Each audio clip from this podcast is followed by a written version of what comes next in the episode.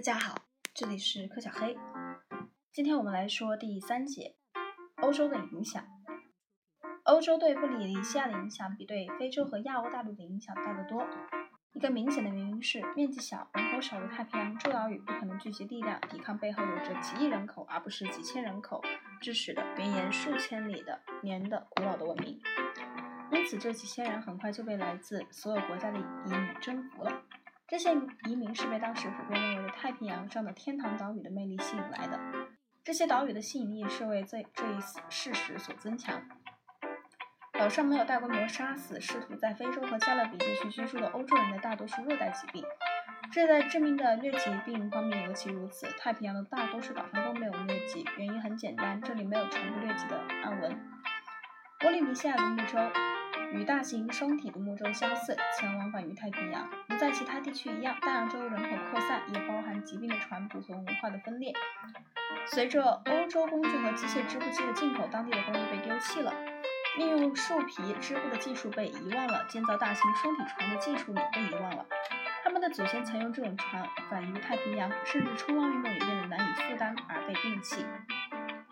那些曾为早期探险者所羡慕的波利尼西亚人的完美的牙齿。因食用欧洲食物而开始衰退了。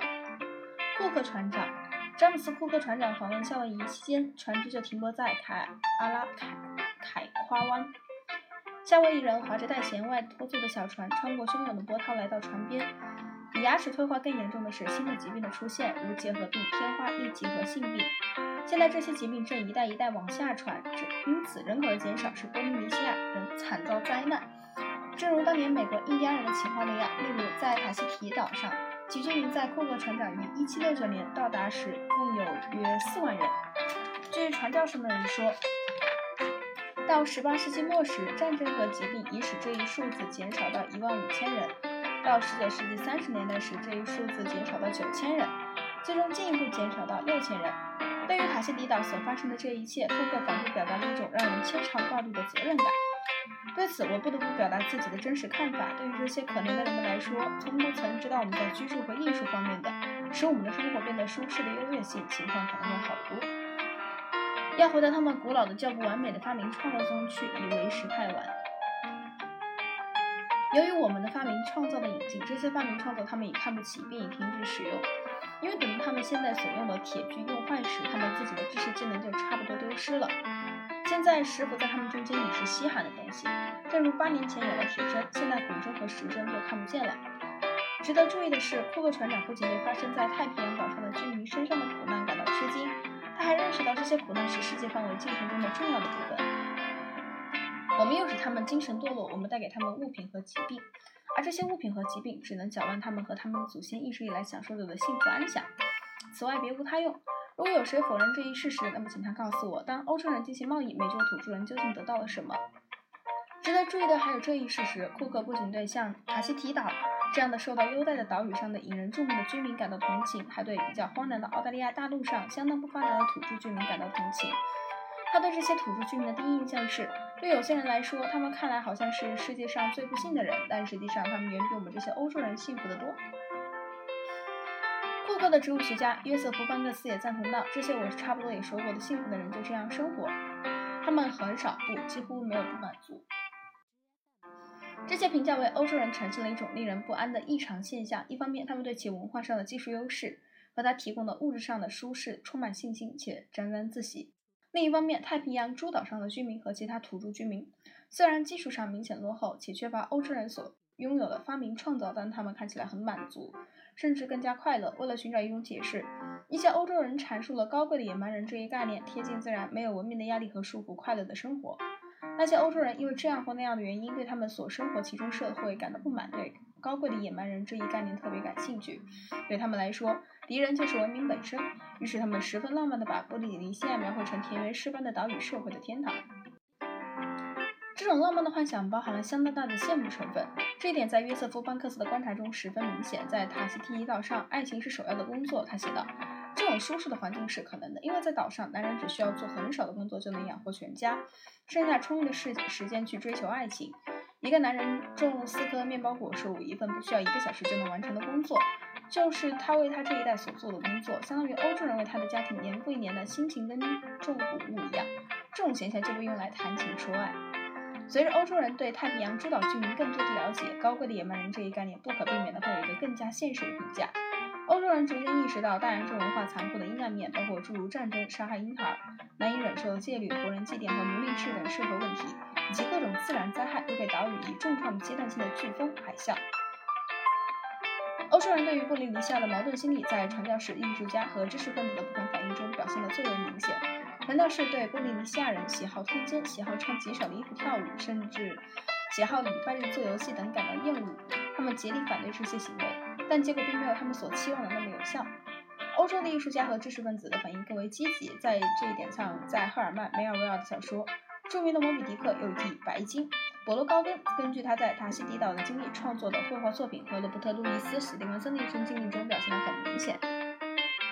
斯蒂芬森曾带着全家，带了带着家人的服饰，拖着患有慢性病的身体去过夏威夷塔希提、马克萨斯群岛，最后去了遥远的萨摩亚。